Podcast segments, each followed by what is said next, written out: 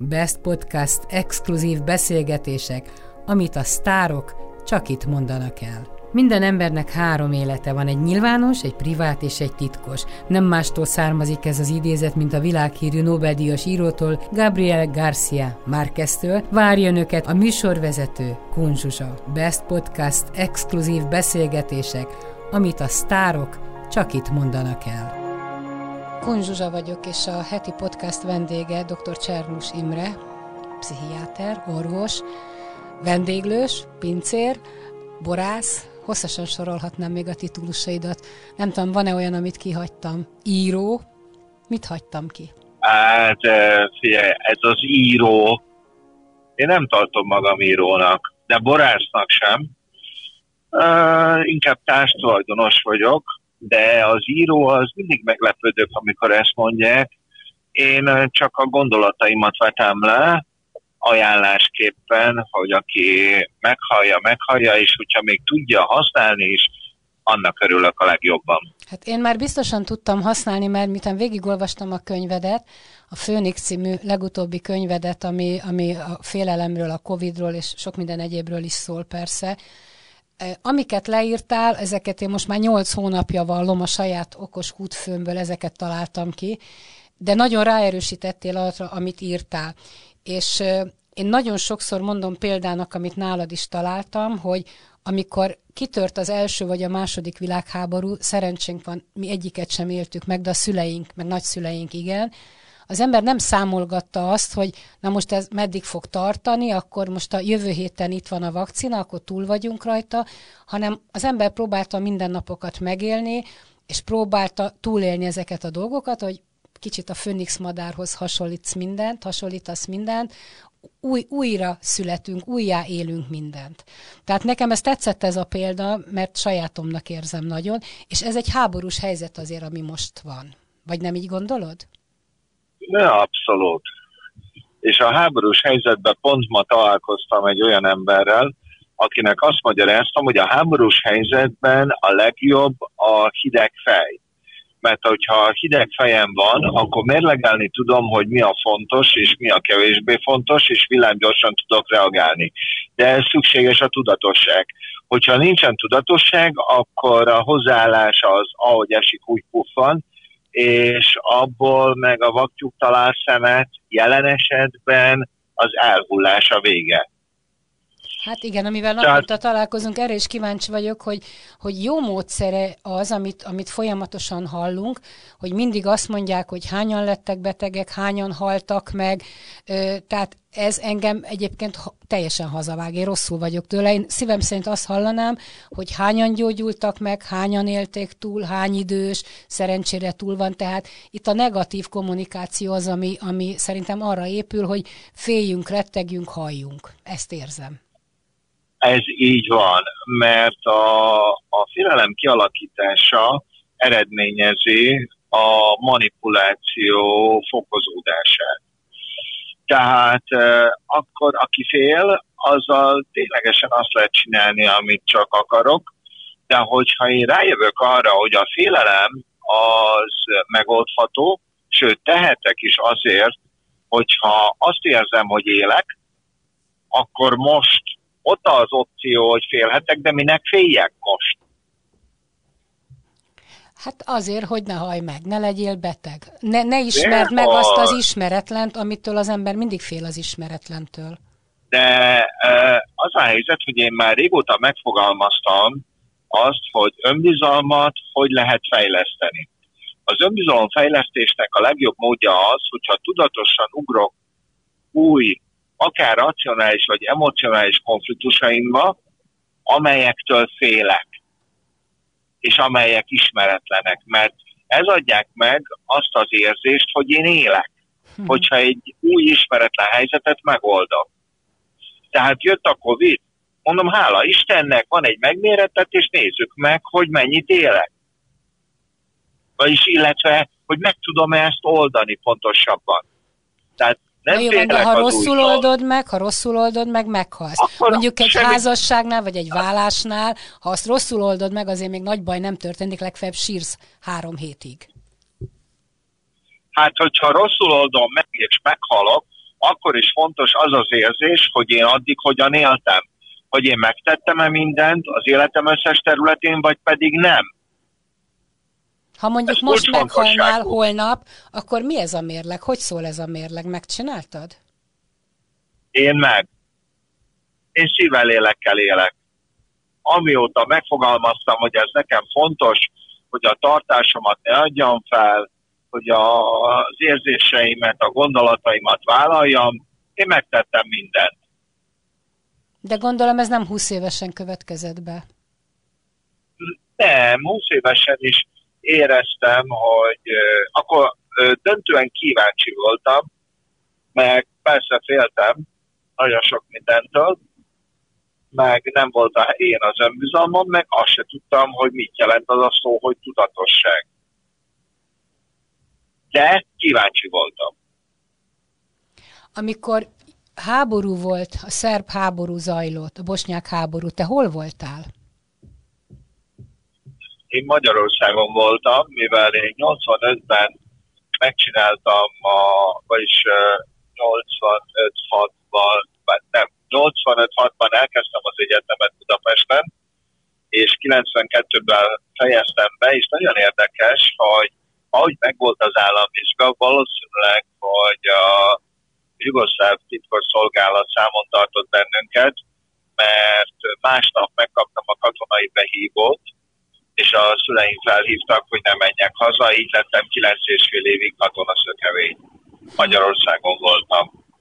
És volt a családnak bizonyos létszámú tagja, aki ott élte meg? Tehát volt kiért aggódnod? Volt. Hát a szüleim voltak ott, édesapám és édesanyám, de édesanyám át tudott jönni, édesapám nem, mert ő orvosként azt hiszem a, a, a tartalékosba volt besorolva, és azok nem utazhattak, és akkor tartottuk a kapcsolatot így. Ezt csak azért kérdezem, hogy azért te kicsit közelebbről tudod, még ha egy picit így távolról is, de hogy, hogy mit jelent a háború, mit jelent az aggódni a szeretteidért. Mert egy picit azt mondjuk, hogy ez is egy háborús helyzet. Figyelj, én akkor elfogadtam azt, hogy nem tudok hazamenni, bármennyire is szeretném eljátszottam sokszor a gondolattal, hogy mi lenne akkor, hogyha amelyikkel valami történne, és uh, Jugoszláviába kéne a mostani Szerbia területére menni, de ez nem következett be. De tudtam egy fontos dolgot, hogyha én önmagam bőrében jól vagyok, és megteszek mindent, ez a szüleimnek egy jó érzést fog adni, és hát könnyebben meg tudják oldani azokat a megmérettetéseket, amelyek otthon, vagyis illetve ott Szerbiában voltak. És ez így, így is tettem. Mindig jól voltál a bőrödben? Nem, nem, nem, nem. Nem, sokszor voltam kétségbeesett, sokszor nem láttam a megoldásokat, ilyenkor evenyészre kértem segítséget, amelyek vagy bejöttek, vagy nem jöttek be, de kitartóan mentem tovább az utamon. Nagyon érdekes, a mostani telefonod előtt találkoztam azzal az orvossal, aki annak idején meglökött, és elindultam az úton. Ő most a Jász utcai drogambulanciának a főorvosa. Nem fog megharagudni, hogyha mondom a nevét, mert példaképennek tekintem, Rigó Péternek hívják. És pont arról beszélgettünk, elvittem neki a könyvet, a Főnixet, és megköszönve neki, hogy annak idején azt mondta nekem egy adott konfliktusban, hogy csináld. Amikor én fiatal orvosként bizonytalan voltam, felvetettem neki egy adott elképzelést a drogbetegek kezelésével kapcsolatosan, végighallgatott, ügyeletben voltunk, ő volt a főügyeletes, és azt mondta, hogy csak ennyi, csinál. Soha többé nem beszélgettünk arról, hogy én hogyan képzelem el, teljességgel rám biztat, de nekem ez az egy szó nagyon-nagyon fontos volt. És miért lettél orvos? A világot akartad megváltani, meggyógyítani, a pénz miatt, hogy fú, egyszer majd gazdag ember leszel, orvosbáró leszel? Dehogy, ez, ez soha eszembe nem jutott. Uh, én azt gondolom, hogy számomra ez természetes volt, hogy a szüleim orvosok, anyám fogorvos, apám pedig orvos volt, és ebben nőttem fel. De én azt gondolom, hogy így most lassan 55 éves, 56 éves leszek, hogy valószínűleg a szüleimnek történő megfelelés miatt lettem orvos, amit nagyon érdekes, hogy én soha nem bántam meg. És mai napig is, annak ellenére, hogy a klinikumban nem dolgozok, szó szerint nem húzok fel több pennyt, mondjuk két hétig volt rajtam összességében, de én nem bántam meg. Sőt, mai napig is orvosnak tekintem magam. De mi, miért szálltál ki? A, Mondja csak, bocsánat. Engem, én úgy érzem, hogy az orvosi eskü az a halálomig kötelez. Eskü az eskü. És miért szállták ki akkor a klinikumból, meg a, a gyógyításból? A klinikumból kiszálltam, a gyógyításból bizonyos szemszögből nézve nem.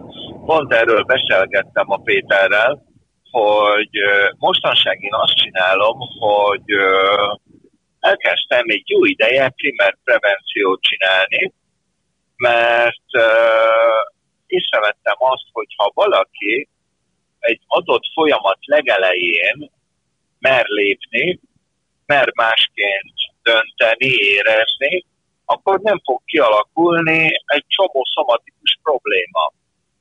Tehát például csak mondok valamit, hogyha valaki benne van egy olyan élethelyzetben, ahol érzi, hogy mi a jó megoldás, de nem teszi meg, tehát megalkuszik, legyen ez egy adott munkahely, legyen ez egy rossz párkapcsolat, vagy, vagy bármi, és kinyitja a száját és cselekszik, akkor nem fog kialakulni pánik rosszul léte, nem fog kialakulni feszültség, nem fog kialakulni depresszió, hanem azt fogja érezni, hogy mert lépni.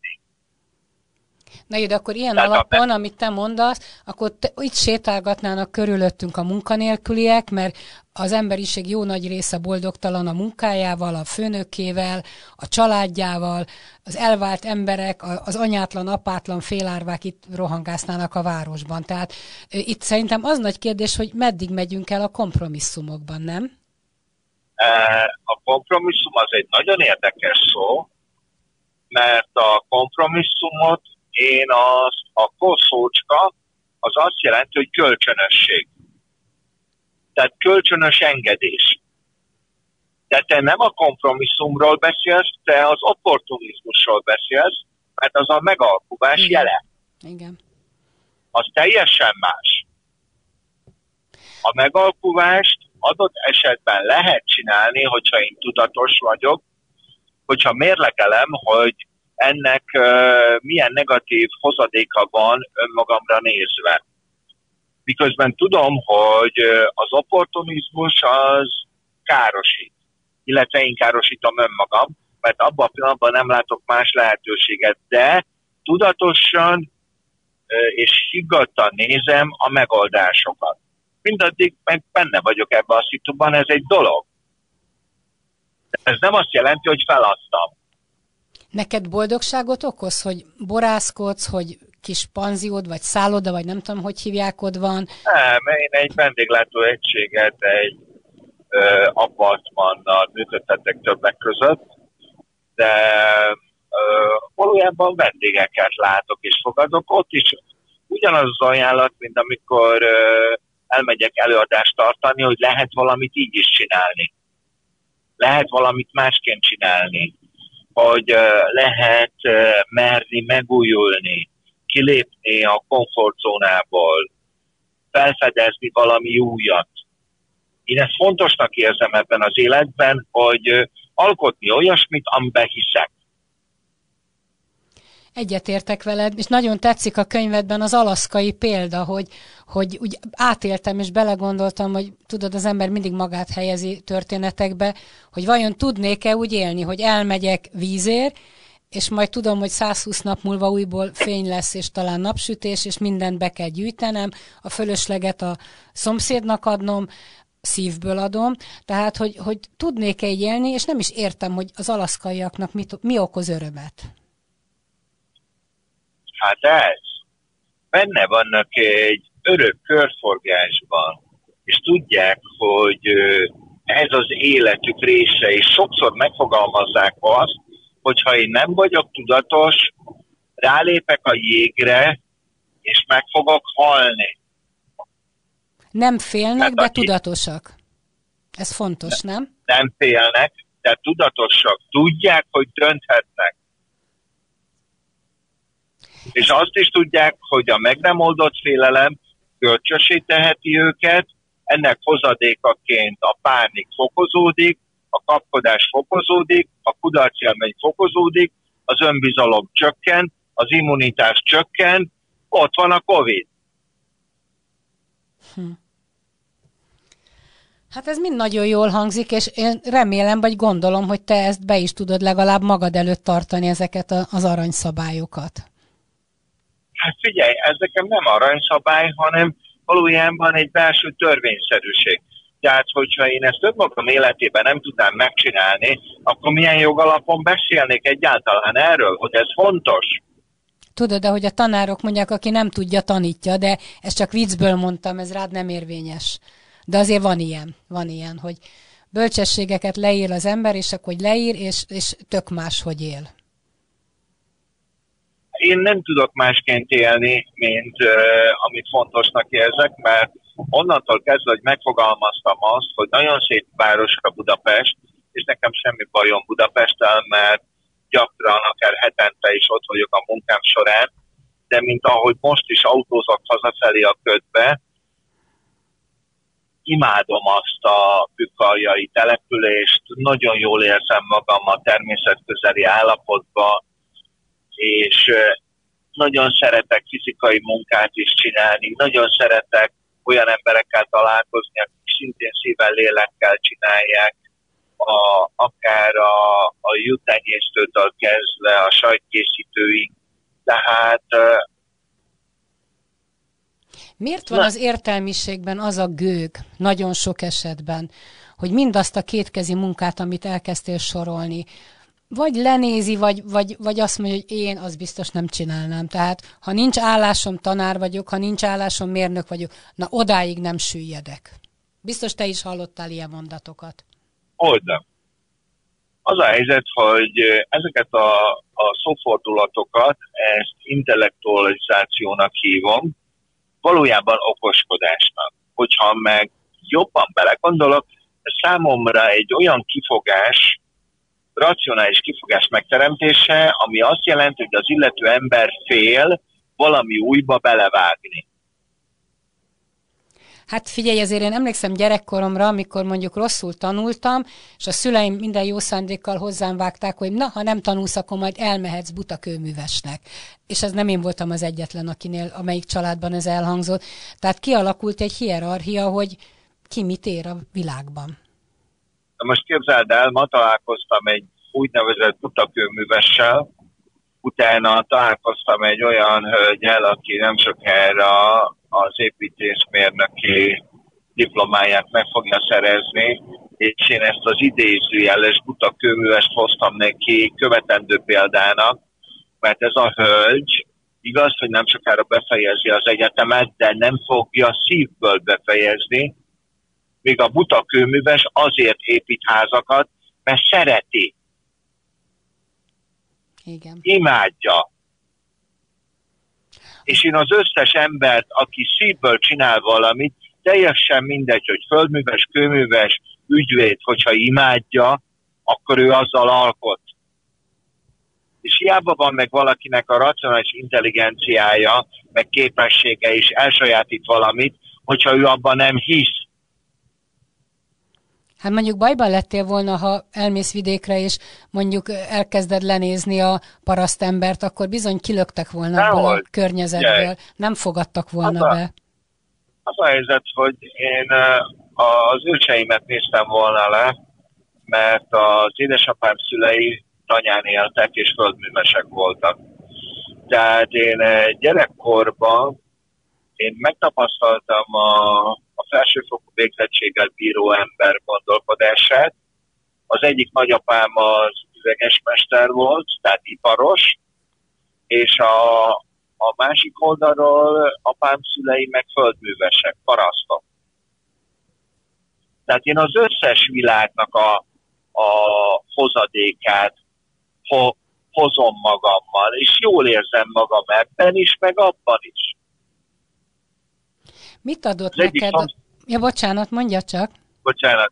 Az egyik szomszéd, amikor uh, utólag elmesélte, hogy akkor már ismert voltam, és akkor látta egyszer, hogy egy nagy lakás rához a háza udvarán jöttem, mert na, sok fa volt, én megvettem egy motorfűrészt. És akkor ott bajlódtam, hogy beindítsam, beindult, és utána fát vágtam.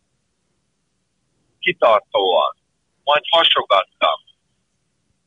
És akkor utólag elmondta, hogy nagyon tisztelt azért, hogy én ott voltam orvos, közismert, tudták, hogy ki a Csernos Imre, de nem esett le a gyűrű az ujjamról, mert látták a tapasztalatvánságomat, de azt is látták, hogy nem adom fel. Értelek. Tetszik az a mondat, amit írsz, hogy hazamegyek az otthonomba.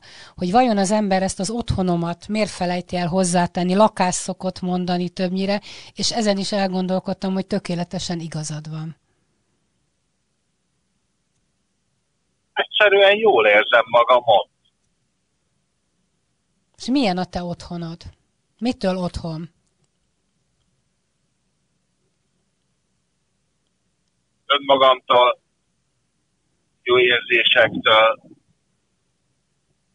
feleségemtől, feleségem hozzáállásához, önmagához, a környezetünkhöz, hogy közösen építünk valamit, mert a csendülőt az valójában a feleségemmel együtt csináljuk, meg az ő testvérével, meg eh, most csatlakozott hozzánk egy jó pára, Tavás, Szilvi, Judit, jól érezzük magunkat abban.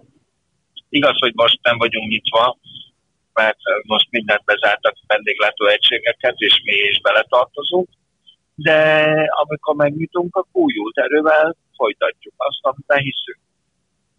Mit szoktatok otthon csinálni a feleségeddel, ha kettesben vagytok? beszélgetünk az aznapi dolgokról, kivel mi történt, hogy történt a családban, mi történik a világ dolgairól. Ő mostanában éppen Karintit olvasott. Én már néztem, kikapcsoljam az agyamat, néztem az alaszkai emberek életét, scrabble játszó, a kerti munkában most éppen hagytalanítottunk a csapokat, favágás, szépítjük a, a csendülő környékét, a kertet. Élünk. Van hát, kertészetek? Kertész, takarítónő? Nem, nem, nem kertész. Mit, uh, én rohangáztam, mert a könyv kapcsán most van egy pár elfogadtságom, de a, a Józsi, a feleségem testvére és a, a Tomi csinálta, a, most megszedték a bokrokat, stb., amit, hogyha ezt nem csináltam, én is ott lettem volna. Nincs kertész. Neked hanyadik házasságod ez a házasság? A negyedik. Soha nem féltél mindig újra kezdeni? Én soha nem adom fel. Mitől féljek? Attól féljek, hogy, hogy esetlegesen boldog lehetek. Hát dehogy félek attól. És attól nem félsz, hogy boldogtalanná teszed a másikat azzal, hogy mondjuk elhagyod? Hát észreveszem először. Beszélek vele, hogyha valami nem stimmel teszek azért, hogy csiszoljam. És hogyha sorozatosan teszek azért, és a másik nem reagál, akkor egyértelmű, hogy megtettem mindent, és megyek tovább, mert a legdrágább kincsünk az időn, amiből nem tudjuk, hogy mennyi van még hátra. És nem mindegy, hogy ezt hogyan éljük meg. És milyen vagy az osztozkodásnál? Minden házasság ott dől, meg ott vannak a viták, hogy ki melyik könyvet, vagy kit mit viszel éppen, vagy nagyobb vagyont. Hát én azt gondolom, hogy, hogy az a jó, hogyha összeizörrenek, akkor én azt hallom, hogy nem jó bérekkel lefeküdni, aludni. Tehát előfordult már, de a, eddig mindig mindent megteszünk, hogy megbeszéljük, és akkor ezt felismerjük ennek a fontosságát. Létezik olyan? Nagyon, Mondja csak. Nagyon fontos egymás elfogadása, hogy nem egymás tulajdonai vagyunk, hanem egymással élünk. Jó, de ha nem vagyunk egymás tulajdonai, akkor tulajdonképpen gond nélkül ágyba bújhatok egy másik férfival, mert a férjemnek nem én vagyok a tulajdona, ő meg nem az enyém, és ezt mondhatnám, Igen, hogy egy biológiai szükséglet. Akkor, csak akkor a férjem, miért használom azt a szót, hogy férjem?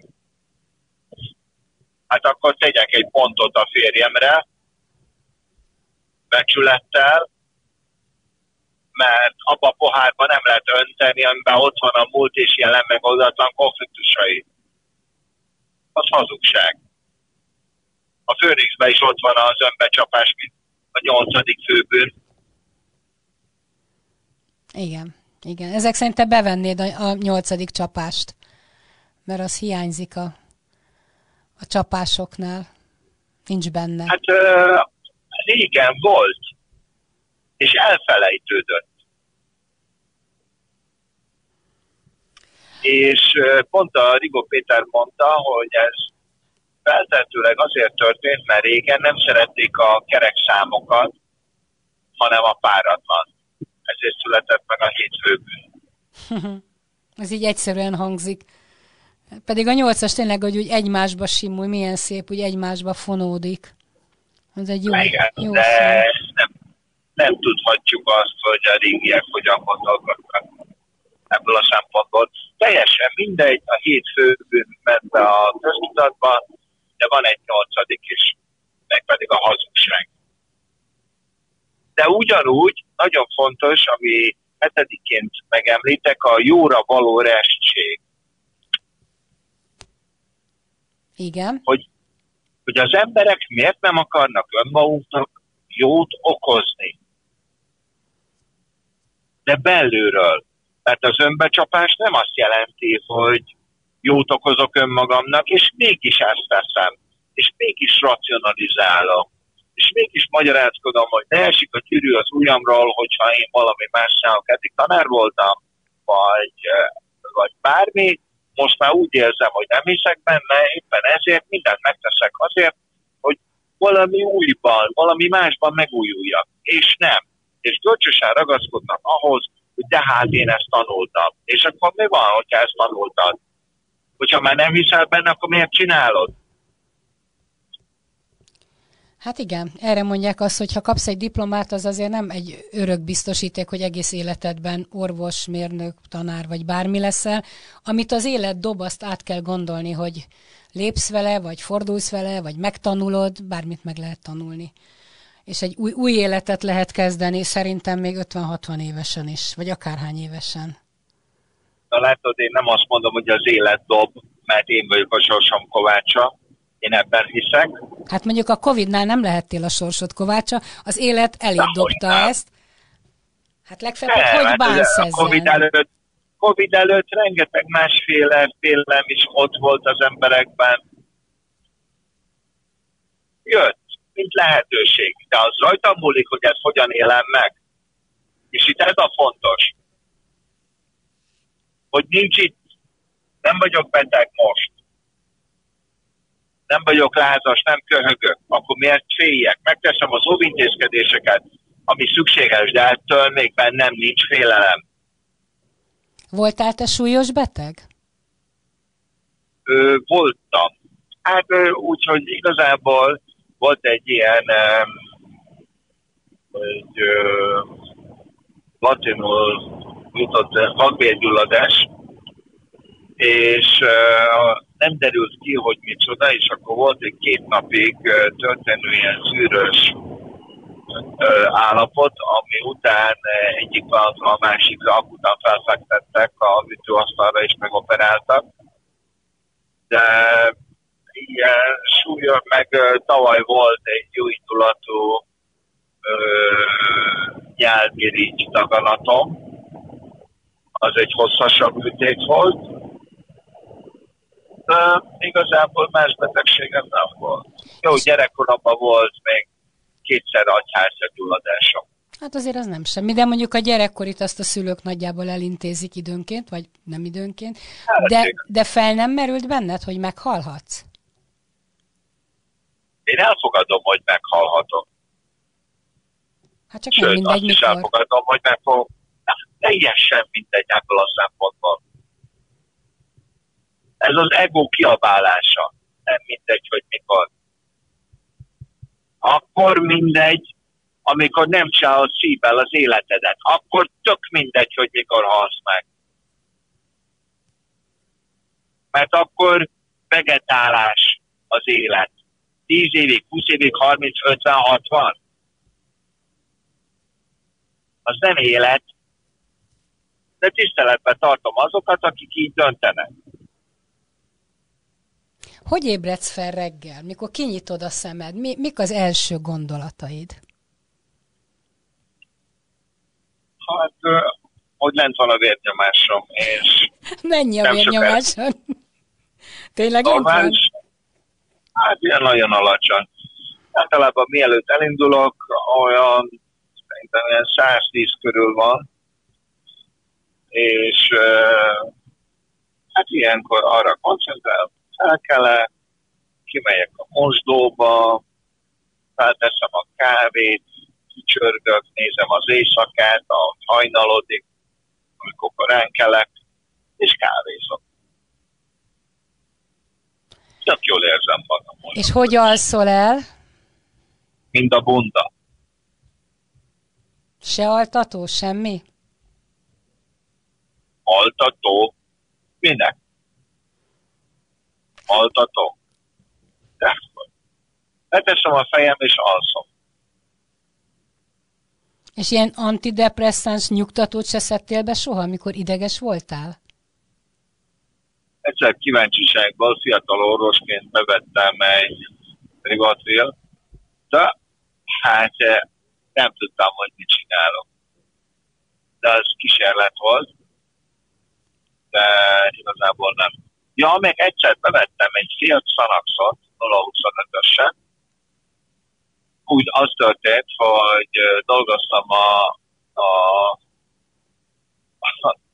egy érdekes sztori volt, mert dolgoztam a Lipóton, és egy nagyon hajszoló időszakot éltem meg, és akkor kialakult egy torokombóc érzésem. És oda mentem egy főorvoshoz, hogy na figyelj Gyuri, lehet, hogy valami bajom van, én nem mertem kimondani, hogy esetlegesen daganat, stb.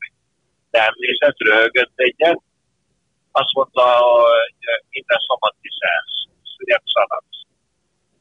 Hagyjál már fasságoddal.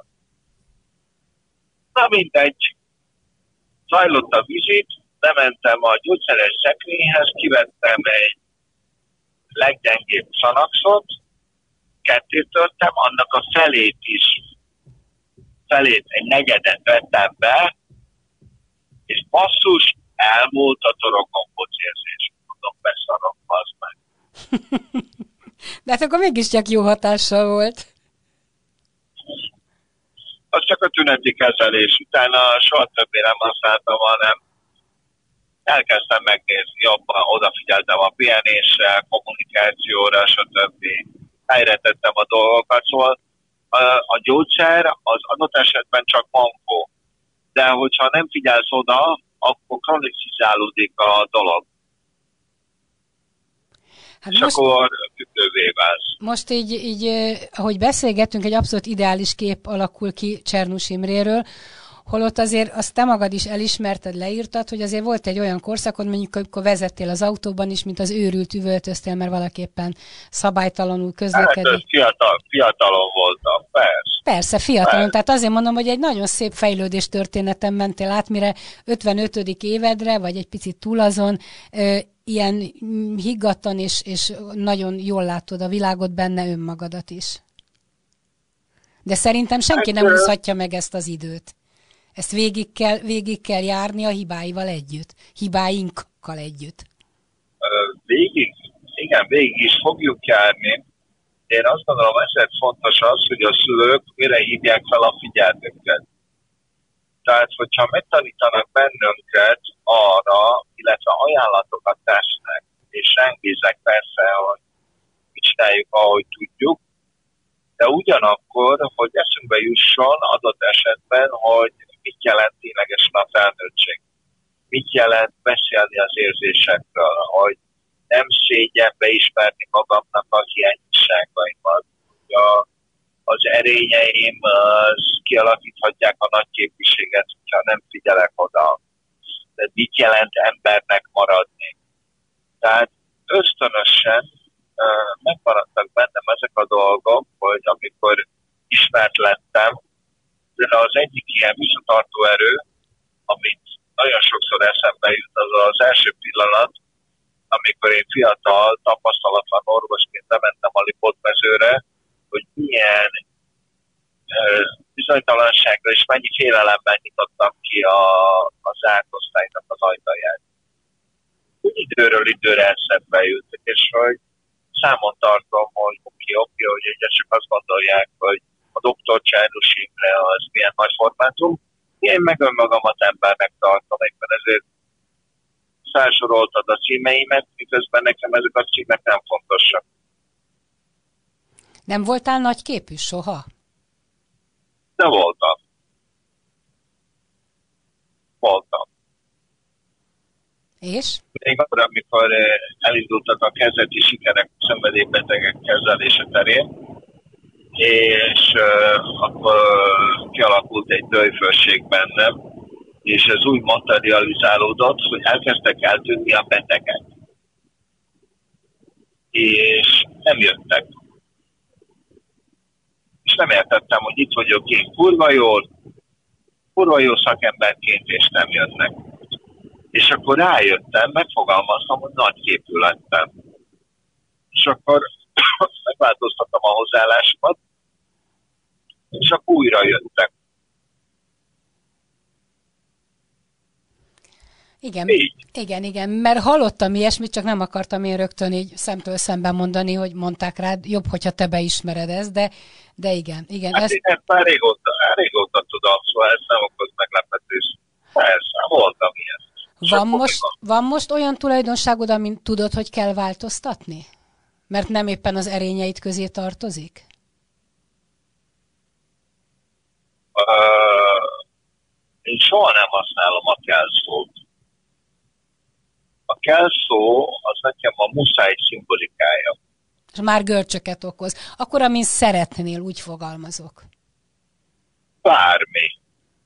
Tehát, hogyha nem figyelek oda, bármilyen hiányosságaimra, azok felütik a fejüket.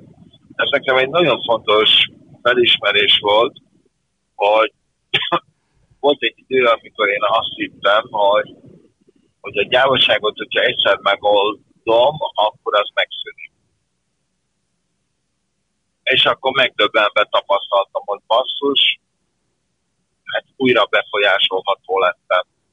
Hm. És akkor eljöttem arra, hogy a hiányosságok azok valójában arról szólnak, hogy amíg élek, addig nekem alkalmat nyílik arra, hogy megoldjam, vagy elbukjak. De ezzel sincsen. Ha gondolsz egyet... Tehát, Igen? Mondjad. Ha gondolsz egyet, bármikor visszamehetsz orvosnak? Tehát nincs olyan, hogy nem tudom, 5-10 évig ott elborászkodsz, meg el elvendéglősködsz, és akkor hopp, mégiscsak hiányoznak a betegek. Én azt mondtam, én a mai napig orvos vagyok. De nem kell ahhoz praktizálni? Figyelj, én e, havonta olyan 15 kb. előadást tartok országszerte. Miközben arról beszélek, hogy mit jelent az érzelmi szempontú felnőttség. Én másként vagyok orvos. Nem úgy, hogy a, a patológiát gyógyítom. Én azt szeretném megelőzni. Ez olyasmi, mint a Talmudban, aki egy ember életét megmenti, a világot menti meg. Tehát az előadásaid... Igen. Az előadásaimmal, a könyveimmel, most a Phoenixben, hogyha valaki elolvassa és megfogalmazza, hogy fontos a megújulás, és benne van egy megalkuvásba, és változtat ezen, és felismeri azt, hogy ki hiú, felismeri, hogy hazudik magának abban, hogy jóra való rest, stb. megfogalmazza, elfogadja, hát akkor már gyógyul. De mikor lettél felnőtt? Mert volt egy olyan mondatod annó, talán a, a félelem, nem is tudom melyik könyvedben, hogy, hogy amikor az ember leválik a szüleitől. Neked ez hát, mikor sikerült? Nem, nem, az, az csak egy része, mondom, ezt megoldani csak az adott pillanatban lehet. Nekem a felnőttség az, amikor én felelősséget vállalok, elég sok mindenért. A gondolataimért, a döntéseimért, a tetteimért, az érzéseimért, a tulajdonságaimért, és bátor vagyok hallgatni a megérzéseimre pillanatról pillanatra, tudatosan. Nekem ez a felnőtt. Nem bánod, hogy nincs gyereked? Na. Az élet úgy hozta, meg én, meg az aktuális partnerem, hogy ez nem jött össze. Hát ugye rengeteg olyan fiatal emberrel találkozok, akik bizonyos szempontból szülőnek vagy apának tekintenek engem, de nincs ezzel semmi bajom. Az élet mindig jól mérlegel. Ha az egyik oldalon nem kapsz meg valamit, akkor az ego elkezd kiabálni, hogy neked nincsen gyereked. És akkor mi van?